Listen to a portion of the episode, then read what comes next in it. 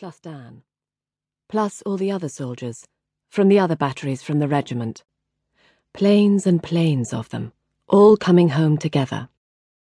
So Dan's coming home took away the question mark of would he be killed or wounded while he was away, which was a huge relief because Dan had always been kind to Isabel. But now there was another question mark in place of the would Dan be killed one, and that was still a deep anxiety. People at school talked about what might happen to their soldier fathers a lot. Nobody was supposed to look at or listen to the news at school, but people did, and then whispered about it. There'd been a helicopter crash in Afghanistan last term, and the radio announcer had said, All killed. The relatives have been informed.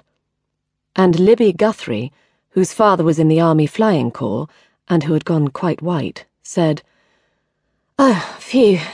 Relatives have been told, so we're okay then. They'd all screamed and got hysterical with relief, jumping about with their arms round each other, and Isabel had felt an intense, brief, heady sensation of belonging. But she didn't feel that now. Dan was coming home, and Mum would be thrilled, and the twins would be thrilled, and she would be pleased. But what, the new question mark asked, would he be like? In the kitchen, Alexa had the fridge door open. The interior was immaculate. The kitchen floor, army issue vinyl, shone. So did the windows.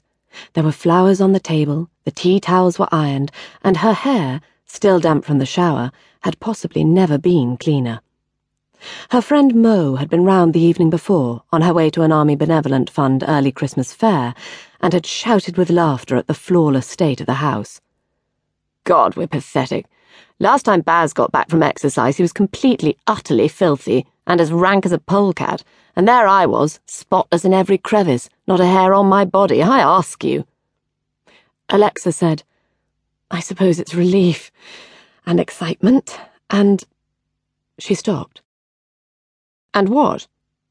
Army habit, keeping up appearances, smart at all times. Mo gave Alexa a quick kiss. I'll be thinking of you tomorrow.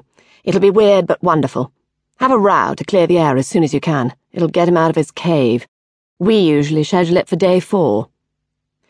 Alexa picked a booklet out of a tidy pile on the hall table and held it out.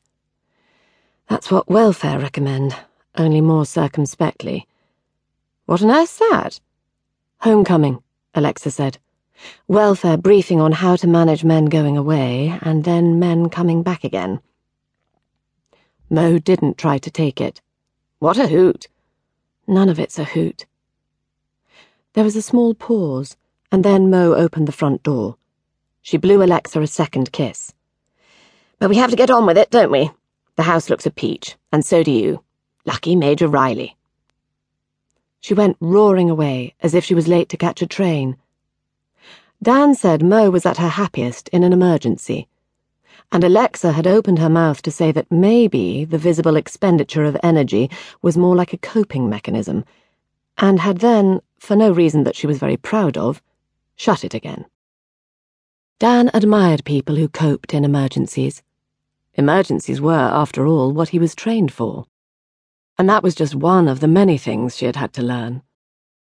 Something else she had learned now lay before her in the fridge the food for a man sated with nourishment in foil pouches. Simple proteins, steak, chicken, beers, fruit and vegetables, powerfully mature cheddar. He would probably eat nothing for a day or two, and then he would eat ravenously, whatever unmessed about food she put in front of him, liberally doused in Tabasco sauce. The British Army, she sometimes thought, could absorb as much Tabasco sauce as Avery Island, Louisiana could produce. The twins played shops with the rinsed out miniature Tabasco bottles provided in every 24 hour army ration pack, dozens of them. Alexa pictured soldierly insides glowing and fire hardened from years of pepper sauce, which reduced everything, in her view, to a blazing similarity. Which was, perhaps, what soldiers wanted a hot, peppery mush you could shovel in straight from a pan of hot water. The fridge let out a bleat of alarm at being left.